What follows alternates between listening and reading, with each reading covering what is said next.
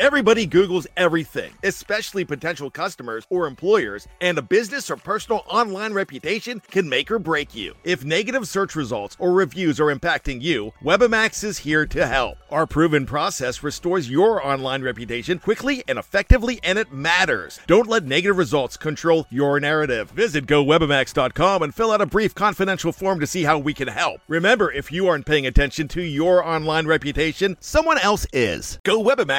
GoWebimax.com.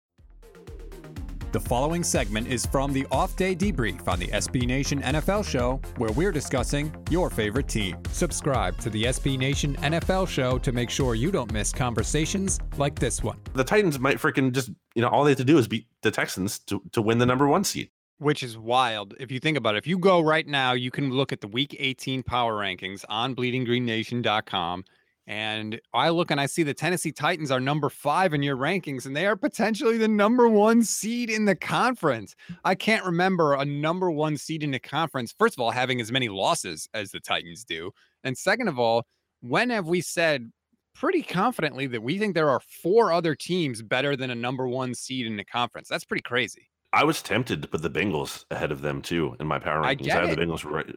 Yeah, I mean, because like how many teams are better than the Titans in the AFC that you could you could make the case for? You could make the case for the Chiefs. I know the Chiefs lost to the Titans, but I think if that game you know was played again soon, that would it would be a lot more competitive than it was last time when the Chiefs were kind of like at their nadir, if you will. Um, the Bengals, I think you could put ahead of them. Okay, I, I can't definitely put the Bills ahead of them. Uh, or the Patriots, although the Patriots did kind of beat up on them. Um, so might just be two, but still, again, that's kind of funny to say about the team that could be the number one seed. Very well, realistically, could be the number one seed, and like no one is thinking the Titans are going to win the Super Bowl if they get the number one seed, right? Like no one is like serious again outside of Tennessee and our our diehard uh, Titans fans here. Like no one is like, yeah, we're really worried about them. I think it's just it's it's like a bigger deal that the Chiefs didn't get it as opposed to the Titans actually getting it. And if you're a Tennessee fan, what you're, you know, kind of looking at is Derrick Henry can return to practice this mm. week.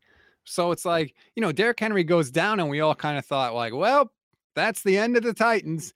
And look, they're thriving, like we talked about. Obviously, they could be the potential seed in the number one seed in the AFC. And like, let's give Mike Vrabel a little credit here, right? Mm before he got there, they made the playoffs once in nine years. And now they've had four straight winning seasons, three straight trips to the playoffs, and two straight division titles.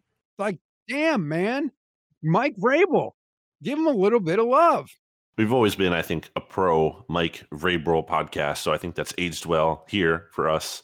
Um, that being and, and like so I think the Titans can win a game or two in the playoffs too, in part because of him. I'm not going to say like they're the number one seed, they're a total joke, they're going to get blown out in the first round. I think they have a win or two in them because they can be pretty tough. But again, ceiling, I just I don't think they're winning a championship here. You can hear the rest of this conversation by subscribing to the SB Nation NFL show wherever you get your podcasts.